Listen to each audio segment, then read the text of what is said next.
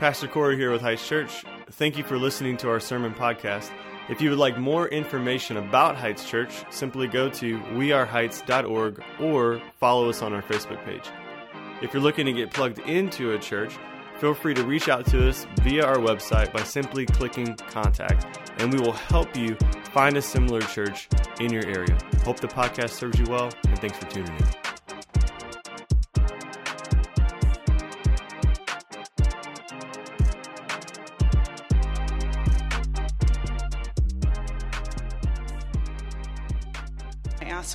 The good hand of my God was upon me.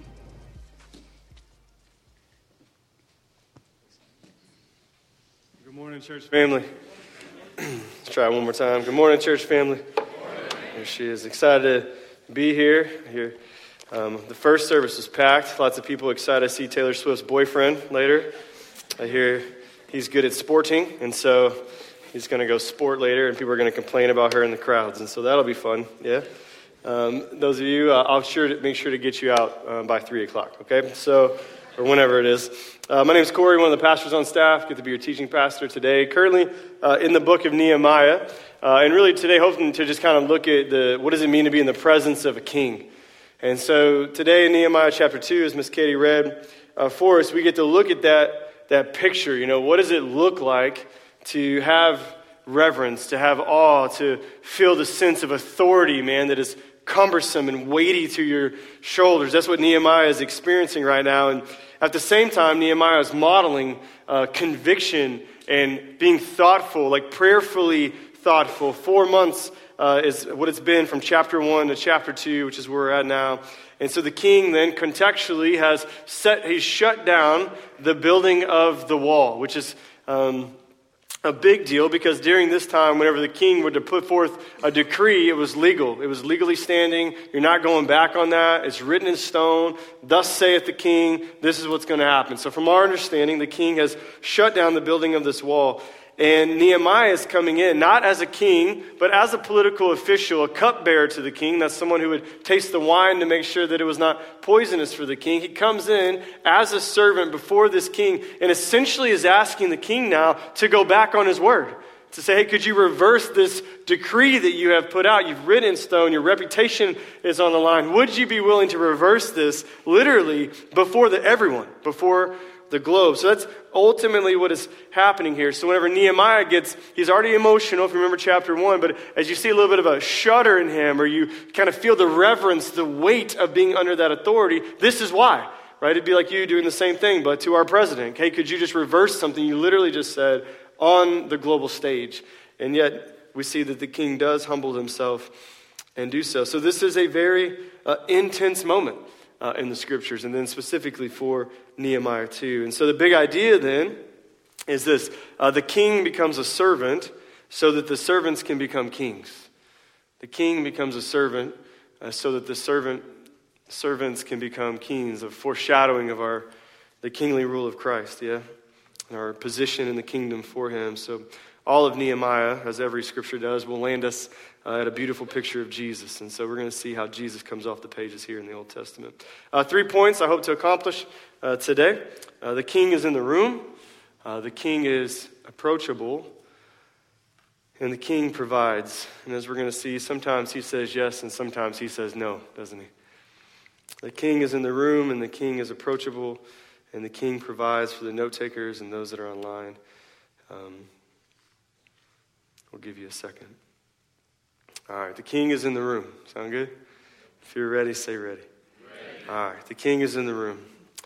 Uh, again, this scene as we step into Nehemiah chapter 2 is four months after Nehemiah uh, chapter 1. And so, what that means then is uh, if you were with us last week, Nehemiah 1, uh, Nehemiah is fasting, praying, seeking. We have a saying around here it's seek God's face before you seek his hand. And so Nehemiah has been seeking the face of God, recounting scripture. He's been worshiping through weeping. Perhaps you could say weeping as a form of worship there in chapter 1. He's uh, just distraught. He's laid himself bare uh, before the Lord. Four months has passed. And now the moment that this man has been praying for is at hand. Like he's before the king. And you got to think, he would have been before the king many days, all day, all throughout the week and the months of those four months. But through thoughtful, prayerful consideration, now he's like kind of sees his moment to seize the opportunity uh, here. And so Nehemiah, again, okay, Nehemiah is trusted, but he's also a servant. And so during this time, I mean, life was totally meaningless during this time. One wrong look at the king, let alone to question the king, and then take it even further to ask a king to go back on his reputation on a very global public scale would have been asinine to happen. I mean, unheard of to happen. So it would have been nothing like he's a cupbearer to just to spill wine during this time on accident would have been enough to catch a broadsword like through your sternum and then just thrown out of the gates. No big deal. It would have been nothing to be like, hey, just put him in the dungeon, find me someone else. And it, there would have been no questioning. There would have been no asking of, are you sure about this? Nehemiah's been a really great servant, because then that person would have got smoked. And so that was just like the time during this time. That's what it would have looked like. And so it's, I share some of that stuff because it's really difficult, especially as Americans, to understand what it's like to be in the room with someone like that requires reverence or someone who's holding like this level of authority over you. We don't have that really in our country. We don't really have a situation like that. I meant to say boss earlier and I said wife. I said, well, maybe when your wife comes home, maybe I was just feeling a little convicted. Uh, I meant to say when your bo- boss walks in the room, but I said when your wife pulls in the driveway. Um, maybe there is a sense of reverence and fear for you men, you know? And she's like, and rightfully so, right? They'll never find your body. So she's whispering. And so maybe that is, does exist. But there's just, it's just not a real thing. Maybe a cop pulls in behind you and you see him in the rear view, you get a little bit like, oh no, you know, you're going to white knuckle it a bit. But the reality is like this, um, real simply speaking, uh, if whether you uh, like President Biden or not, I'm not here to debate, but the reality is if that man walked in the room with six Secret Service officers, we'd probably stand to our feet. There'd be a level of reverence. Veterans would stand, boom, just out of automaticity, you know, would just take over. You would just do what you've been taught to do. And it's not because of the man, it's because of the position. But the moment that he hit the door, all the memes and quotes about him stuttering and staggering and all these other things that we laugh about or you see or you laugh about on social media would go boom, right out the front door, go right out these doors. He would walk in and you would go, there's a sense of reverence in the room. And again, not because of the man, but because of the position. Commander in chief bears some weight. A president of the United States bears some weight, yeah? Leader of the free world, as they would say, has a weight to it whenever he comes in the room. And so it's important then to kind of, for me to kind of just press out this reality that it wasn't just the man that he's talking to, but it was the position that the king held that brought a level of authority and reverence to him simply as a servant. He was just meant to serve the king. And so with that, I'm going to read Nehemiah 2, uh, 1 through 5. We'll end up reading it twice or more today, but there's a few things that come out of here. The first one is the king is in the room. And so he says this I took up the wine, because he's a cupbearer, and gave it to the king. He's going to reference king a lot here in his journal. Now, I had not been sad in his presence, not physically sad. And the king said to me, Why is your face sad? He's like, What's wrong with your face? What's going on there? Why does your face look like that? And so, why is your face sad, seeing you're not sick? Listen what he says. This is nothing but sadness of the heart. So the king understands a little what he's going through. Then he says, Then I was very much afraid. There's fear, there's reverence, there's all that he's referenced there. So I said to the king, Let the king live forever. He's saying, Long live the king. But then he's going to get into what he needs. I said to the king, Let the king live forever. Now, why should not my face be sad? When the city, the place of my father's graves, lies in ruins and its gates have been destroyed by fire. If this is your first week in Nehemiah, you need to know that they have built the temple for worship. Ezra has done that. And then now Nehemiah has heard, last chapter, chapter 1, that the walls that protect that temple are being torn down. All that his family has fought for is coming under a siege from an enemy, from an enemy power, neighboring power next to them. So he gives honor where honor's due. And he's like, Why wouldn't I be sad? Then, verse 4 Then the king said to me, What are you requesting? We'll come back to that too. So I prayed to the God of heaven, and I said to the king, If it pleases the king, and if your servant has found favor in your sight, that you send me to Judah, to the city of my father's graves, that I may rebuild it. And so Nehemiah here intentionally notes who he's talking with. Nehemiah is kind of like a journal entry, if you think about it like that. And so, he, again, he's just stating here, and I want to keep restating for you. There is a sense of reverence that Nehemiah has, and there's a sense of awe. There's this reality where he's in the presence of this king. He's literally in the presence of the most powerful human being on the planet during this time. So there's a sense of authority then, obviously, rightfully, that is resting over him. And so this is why he responds with, let the king live forever. Like, glory, all hail the king is what he's saying. And then also, like, here's some of the things that I would, that I would like to share with you very meekly, very mildly. And then he says things like, if it pleases the king, if your servant has found favor, he's trying to give honor where honor is due. At the same time now, and this is important, at the same time, with chapter one in mind, Nehemiah is also responding to the promises of God that God has already given to him. And so in chapter one, as he goes and he's praying and he's weeping and he's pleading, he was also simultaneously, the last point of that sermon, recalling the promises of God. And he recalls them for four months, and he's in the Word for four months, and he's in prayer for four months, worshiping, seeking the face of God for four months. And then this moment presents himself, presents itself. And so it's not that he's like found just this newfound boldness. No, he's looking at the Word of God, like the Word of the King, and going, You've proven yourself over and over and over. Do it again. Just give me the green light. And oh, today he gets that green light, doesn't he? Let me ask you then, as professing Christians in the room, do you approach Jesus in the same way that Nehemiah is approaching this king today? Is there a sense of awe over you when you go to prayer, when you come into worship? Is there a sense of reverence, like, like there's a literal, physical king in the room? Because, by the way, he is through the power of his Holy Spirit, yeah? Do you act as if, conduct yourself, walk out life as if there is a king that's literally sitting on a throne, and he deserves far more reverence and far more authority and glory than this king here in Nehemiah's time. That he's a king that's going to reign eternally, that is, forevermore. This king will sit on his throne. Uh, this king here for Nehemiah, we, mo- we know most certainly will not. His time will pass, won't it? And so it is Jesus then who sits on the throne, and it's Jesus who has all authority over heaven, over earth, over all areas of dominion, over all cultures, over the whole globe, over all things that could ever exist in the universe. It's King Jesus who still sits on the throne. And I would argue with you today that he deserves some reverence. He, he, we need to posture ourselves before him as if he were actually the king. It's important because if you don't wrap your mind, if you don't wrap your mind around the kingly rule of Jesus, you will never experience a reverence that will sustain your faith.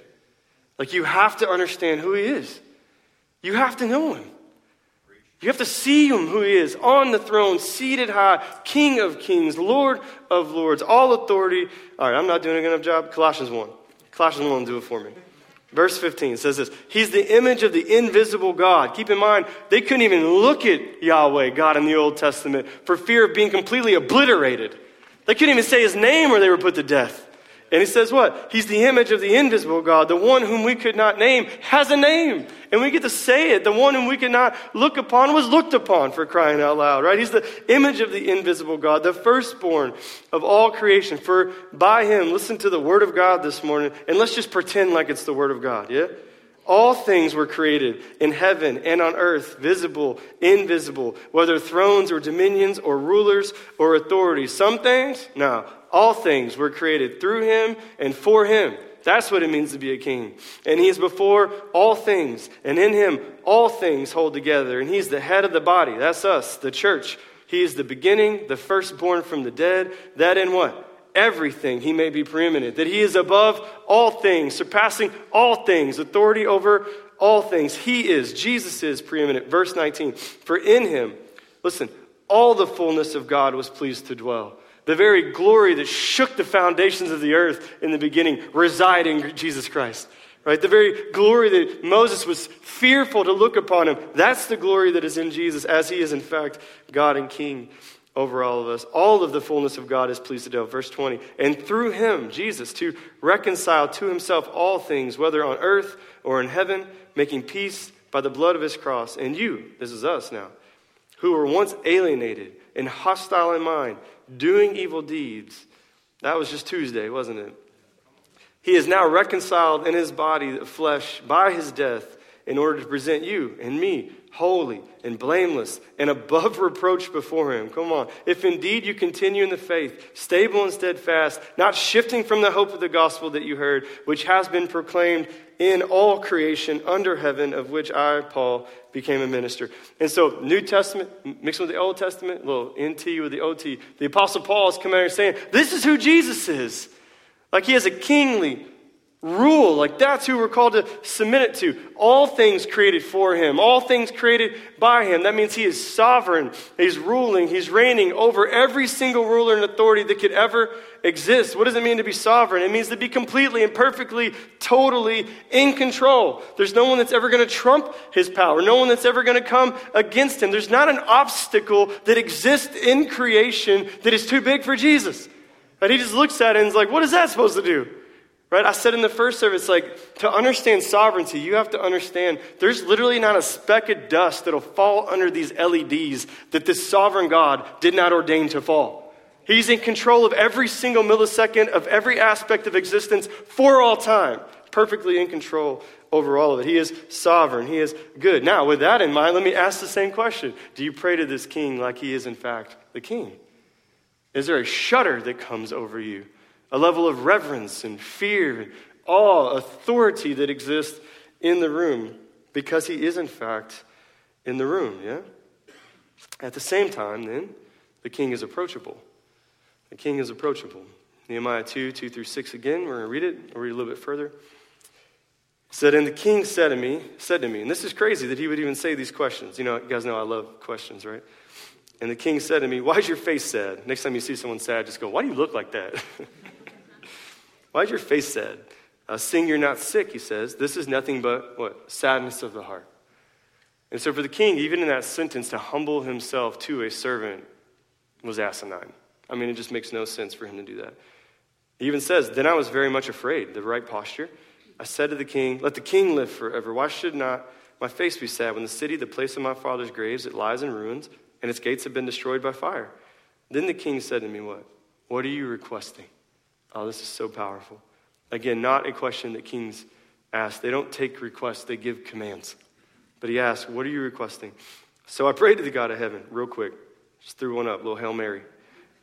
Verse 5, fitting for today. And I said to the king, If it pleases the king, and if your servant has found favor in your sight, that you send me to Judah, to the city of my father's graves, that I may rebuild it.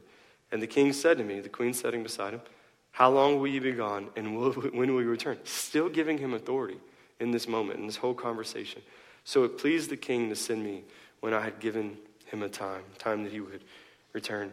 And so the king recognizes then the state of Nehemiah. He does ask, Why is your face sad? What's going on? Why are you leaking out of your eyeballs? There's clearly something that is going on inside of your soul. There's something that's going on inside of your chest. Nehemiah now, not because he just caught this new boldness, but through much prayer and consideration, has got the green light from the Lord to kind of ask this question of his Lord, of his king in that moment. And so I love that it says that he's frightened. He says, All hail the king. And then he's like, Then I just threw up this prayer. And Brian reminded me this week of a Spurgeon quote, which says, It is not the size of the prayer, but the sincerity of it. It's not the size of the prayer, it's the sincerity of it. He's been praying, pleading, worshiping four months, and now he's kind of come to this moment. So he's like, All right, Lord, let's see what happens here. And then he continues. He's been doing all this for four months. In saying, though, let me go rebuild the wall that is being destroyed where my fathers live, he's literally asking him, Will you go back on your word? And for the king to continue saying, Hey, well, what are you requesting in this moment? That's worth camping out in here for just a second. Think about this. The king is, in fact, a king. I think the king probably understands exile. I think the king probably has a good understanding of war. I think he probably knows how to rebuild a city. Yeah? The king knows what Nehemiah needs. The king knows what Nehemiah wants. He knows that Nehemiah is going to need people. He knows that Nehemiah is going to need some time off. He knows that Nehemiah is going to need some resources here because he's a king and understands how things work. I mean, he's in total authority over the kingdom. And so, whenever the king says, What are you requesting? I want to ask you the same question. Uh, with the understanding that God knows what you need, what are you requesting? Whenever you come to this sovereign God as king, what are you requesting? What, what, what is like the, the depths of your soul in prayer? Like, what does that look like? What's going on inside of your chest whenever you come to Him in prayer because he is approachable. And I've had people, multiple people say to me in the past, like, well, why should I even pray if he knows? Pastor, you say all this stuff. God is sovereign, not a speck of dust, blah, blah, blah. You know, he's over all the things. Why would I pray? What's the point of praying if he already knows when I'm going to pray? And I would say this because the invitation is there. Like, think about that. It's an undeserved invitation in the presence of the king. And he's looking at you, and he's, of course, he knows what you need. But he's coming in and he goes, Hey, what are you requesting? Like there's an undeserved invitation. It is a gracious moment of reflection that's been given to you from the king that sits in the room. It's a merciful invitation. I would say it's a blood bought invite into communion with King Jesus. Like he wants to hear from you. That's crazy to me.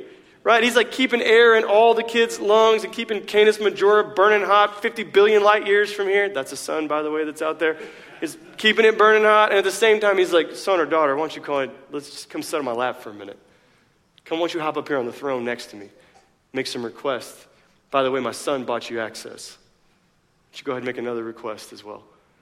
Like, that's a crazy reality. Why do you pray? Because the invitation has been given to you, church family. That's why you pray. Because there's a real living God that actually wants to dialogue with you. And turns out if you talk to him, he'll talk back to you a little bit, won't he? See, this is what happens that thought, that process of why would I even pray? You know, I think that comes from a religious heart, for one. Could have some story wrapped up in that for sure. But I think it's also what comes, the question comes whenever you don't recognize Jesus as Lord and also Savior. Like you got to view Jesus as Lord, King, and also Savior, servant. Just like we see here in Nehemiah. We have a king and a servant situation. You guys tracking with that illustration? I hope so, because I'm about to run with it for the next like 10 minutes. So. So you have to have Jesus as Lord and also Savior. We talked about this in Hebrews. You have to have Jesus up high. You have to have Jesus as Lord, Jesus as supreme, Jesus as final authority. You have to have that level of Jesus in your life. Simultaneously, you have to have Jesus down low. You have to have a, a Jesus that is a Savior. You need to have a, a Jesus that is someone that you can touch, that you can wrap your arms about a little bit, that you can be kind of on the ground, intimate with, confessing to, having conversation with. You need both Jesus as Lord as well as Jesus as Savior, or Jesus as King as well as Jesus as servant. You cannot have one or the other. You have to have both. This is who He is. And so the, the sin that's revealed in the text is this the church, in a lot of ways, has stopped acting like Jesus is King. But we love the idea of Him being our Savior, don't we?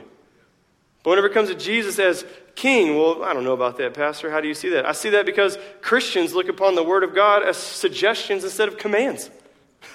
the king doesn't give suggestions, he gives commands, he makes decrees. They last for all eternity. That's what we see in God's words. We look at the Word of God, and because we don't fully submit to it, then all of a sudden, what? His threats have become empty. Whenever he tells us, watch out for this when you're in sin, watch out for this, here's what's going to happen to you, we look at it and we go, I think I know better than you. Right? I know you know what I need because you are, in fact, the king, and you're going to know I need people and I need stuff and I need, but I'm going to go ahead and just act like I'm the king. I'm going to act like I'm the Lord. Like history doesn't repeat itself over and over again. Worse, even maybe than that, is that the promises of God that Nehemiah has been so reliant upon. Like those very Prom- the very promises of God found him that have led him to this moment to make this audacious request of the king have either been forgotten in the church or maybe even worse, they're just not even being talked about by people who know them. Like the very thing that, you with me on that? Like the very promises that led Nehemiah to have confidence in this moment across the board, statistically speaking, 95% of churches in America don't talk about it anymore. They don't have a gospel application or show, I mean, show you how this text points you to Jesus as ultimate authority and king. 95% statistically, I learned last week. That's freaking crazy. I don't know if I'm allowed to say that from the stage. Sometimes Jeff is like, oh, you're not allowed to say freaking. Sorry. That's not, it blows my mind. I mean, it should blow our minds. Back to last week, we should care about the state of the church. We should care about the supremacy of the king, the word of God being our foundation. That's how we stand as pillars in our society, for crying out loud. We've got to be rooted in the Word. 95% of churches aren't even preaching the gospel. Gosh, it's no longer, no wonder she looks like a mess, isn't it? And so you have to have Jesus as, was I at, Lord and also Savior. If you only view Jesus as a Savior, as many in the church do, well, now he's just your cupbearer. He's just a servant. He's just some genie that's in a bottle, and things go bad. He's kind of rub the genie and cross your fingers and hope that he can continue to save you. Or perhaps, maybe even worse than that, you profess faith in Jesus, but it's just so you get a one way ticket to heaven. But I got to watch my language, to heck with everything else that's happening here on earth because he ain't Lord anyway. And so you just look at him as the cupbearer, you look at him as the servant until something goes wrong in your life. And now all of a sudden, we want to remove him from being Savior, put him back up on the throne, and go, Where were you? Like you knew better. I've been praying for this, asking for this, and yet you let this person do this, you let me do this, my spouse is doing, my kids are still sick. And then all of a sudden, what? When things don't go well for us because we're actually not in control and we make really bad gods, we then put him back on the throne and we go, You knew better than this. You were in control. You were sovereign. Anybody else? Am I the only one? That's exactly what I do. I do that. I've been praying this. The, why would you not give me what I, you know? Sorry, soapboxing and confessing to you at the same time. So you can't just have him be like Lord or Savior. It has to be both. Like you need Jesus as Lord and Jesus as Savior. You need Jesus as King and you need Jesus as servant. And also, if you're taking notes, you need Jesus as you need His law and you need His gospel. You need both. You need the Word of God. This is what you're called to do. And you simultaneously need the grace of God that says, when you fail, my Son is enough. Right? So Jesus is not just some God that sits up on a throne like some Dumbledore.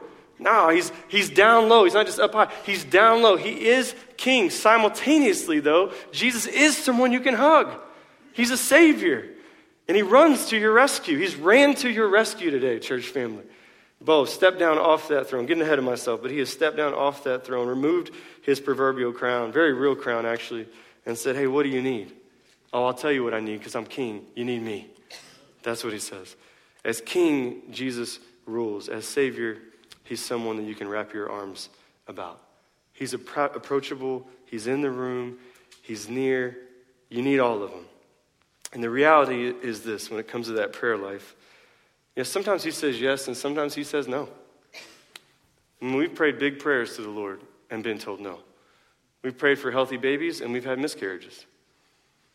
We pray for foster kids to be safe and taken off the street, only to find out they're going to commit, be a part of committing first degree murder and go to prison. Coming out of COVID, I personally spent seven, seven months in what I call now the dark night of the soul. Like, knew he was out there somewhere, but did not feel him very near or close for seven months every day just felt like center blocks on my feet as I was walking with the Lord. Preaching, teaching, counseling. And yet I'm still standing up here preaching, remain faithful. Right? Because He's Lord and He's Savior. Like I tell my kids, you don't have to know why I say yes and why I say no. You just need to submit to what I'm saying to you. We'll talk about it later on in life, right? Just go clean your stupid room, right? And so, yeah. or we say, a little more legalistically, I say, uh, Dad's going to win. How we get there is up to you, you know? And so. Third point the king provides. king provides. Don't quote your pastor on that last one. That's, well, the pastor told me, you know. All right, Nehemiah 2, pull it together. Nehemiah 2, 4 through 8. The king provides, okay? Then the king said to me again, just reading the same stuff again, it's very important. Then the king said to me, What are you requesting? Uh, so I prayed to the God of heaven, and I said to the king, If it pleases the king, and if your servant has found favor in your sight, that you send me to Judah, to the city of my father's graves, that I may rebuild it. And the king said to me, the queen sitting beside him, How long will you be gone, and when will you return? So it pleased the king to send me uh, send yeah, me when I had given him a time. And I said to the king, If it pleases the king, let letters be given to the governors of the province beyond the river. We're going to run into some of these governors here in a couple chapters that are going to try to create a whole smear campaign to, to keep Nehemiah from rebuilding the wall, uh, that they may let me pass until I come to Judah. Uh, and a letter to Asaph, uh, the keeper of the king's forest uh, that he may give me timber to make beams for the gates and for the fortress and for the temple and for the wall of the city and for the house that I shall occupy. And, and the king granted me what I asked, for the good hand of God was upon me. You're going to see that line all throughout Nehemiah. The good hand of God was upon me. So I'm giggling to myself because I know how the story goes. And so uh, as Nehemiah is sitting there, like making these request not catching a broadsword in the chest. He's like, Oh, you're not going to kill me? Great. I'm going to need 52 days of leave, okay? and I'm going to need some letters that I don't get destroyed. And then I'm going to need some men you can send along with me to keep me safe. That's coming here in a little while. And then also, I would like a side of forest. I don't know. I just need a whole forest to get this whole thing done, which wood is very scarce during that time. And then the king signs off on that, right? Sometimes he says yes, sometimes he says no. Right now, he is saying, yes to him. And it's this beautiful moment where next week, man, Nehemiah's going to go and he's going to research all these things that are coming. But for right now, I want to just continue to camp out in this reality that the king asks him, What are you requesting? Like, as, you, as we get into what we call the gospel application of this thing, that is one of the most beautiful questions that a king could ask a servant. I would also say then that is the same question that Jesus would have been considering as he was looking upon the state of his people, as he's looking upon the state of sinners who need to be redeemed and need to be reconciled uh, to him. And so, in this question, what are you requesting? That's where the big idea comes from. The king becomes a servant so that the servants can become kings.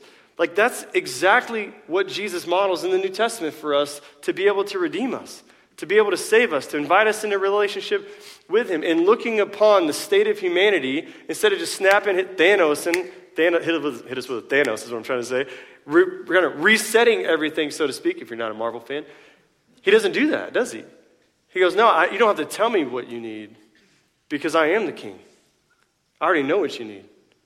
Right? The opposite there is that you see that that's a little bit different. Nehemiah, his king, goes, What do you, what do you need? Knowing what they need, let's Nehemiah say.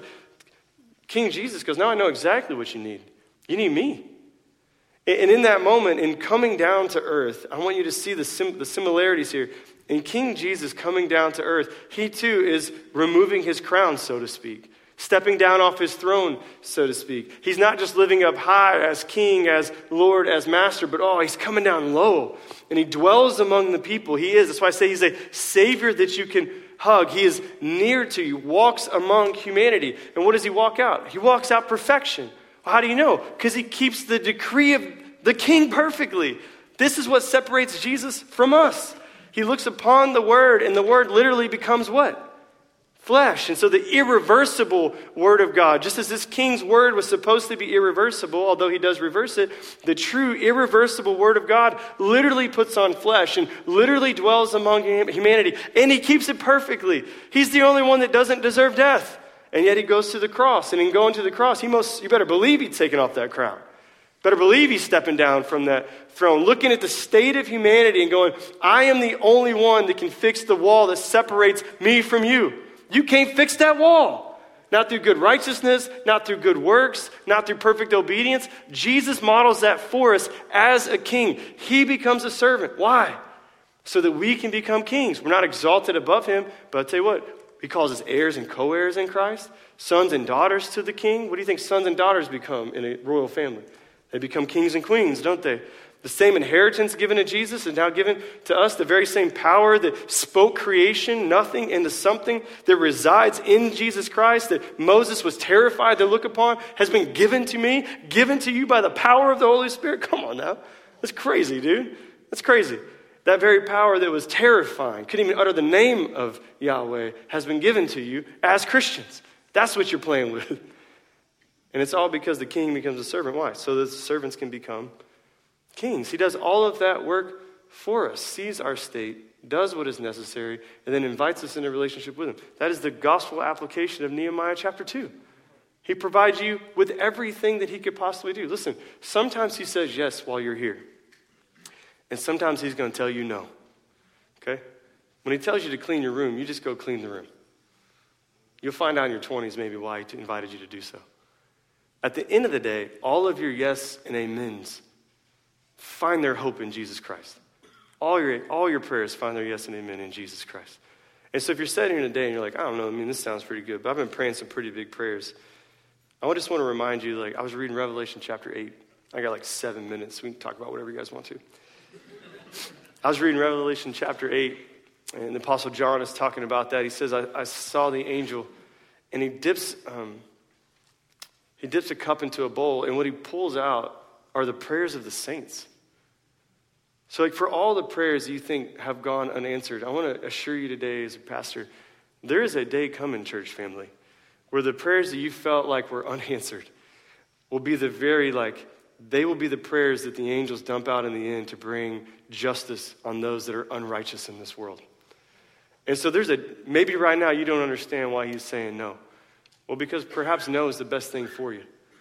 But there's a day coming where all you'll ever hear is yes, because you will pray perfectly in light of the king's will, not your own. He will be perfectly Lord, perfectly Savior. Great invitation. Why should I pray? Because the invitation is there. Because the King is in the room, and because He is approachable, and because He provides. Ultimately, through Christ, He provides for you. Dare I say, He can literally do no more. He has given you everything to sustain you here until you're with Him in, for, in eternity, and then He will sustain you forevermore. Amen? I want you all to stand with me for communion. Uh, Pastor Dave is going to roll us through it. Uh, if you're here today and you're a guest, let me encourage you in light of communion. You don't have to be a member or anything to take a communion with you. We do ask that you respond to the gospel. And so, what I mean by that is that you have professed faith uh, in Jesus as both Lord and Savior, up high, down low, as King and as servant. And perhaps you're in the room today as well and, and you've not. Maybe you never even heard about Jesus and his kingly reign. Uh, I want to invite, just give you the invitation. Uh, the same invitation that the king invites Nehemiah to when he says, What are you requesting? Uh, I want to ask you the same question as you get ushered into communion here is, What are you requesting? And at the end of the day, I also want to encourage you that whatever you're requesting, and the only way that that's actually going to come off good is if Jesus is on top of it as Lord and also as Savior. So, Pastor David will usher you in the rest of the way.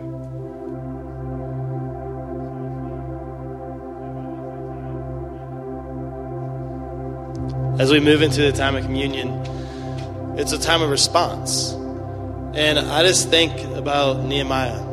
There was a time where he felt God urging him and calling him to do what Pastor Corey just walked us through to go before a king, to put really his life on the line. And he responded. And so as you're standing here today, I'm asking you, what is God calling you to respond to? Maybe God is calling you to respond literally to the gospel for the first time, to give your life to Christ, to place your faith in Him. Maybe God is calling you to take the step of baptism, and you've been putting that off, you've been procrastinating for whatever reason. Maybe God is calling you to forgive someone that you've been longing to have peace with, but for whatever reason, for pride or for anger, you've been holding on to not forgiving them. This is what it says in Galatians 6, verse 9. It says, and let us not grow weary of doing good, for in due season we will reap if we do not give up.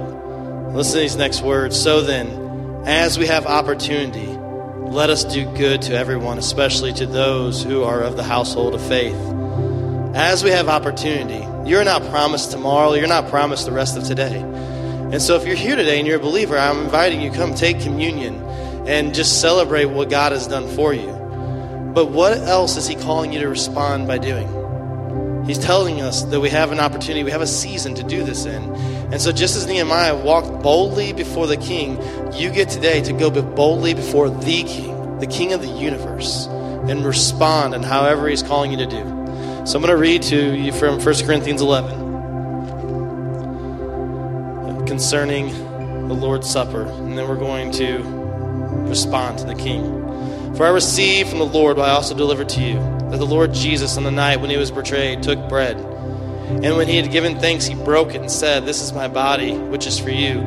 Do this in remembrance of me. In the same way, also, he took the cup after supper, saying, This cup is the new covenant in my blood.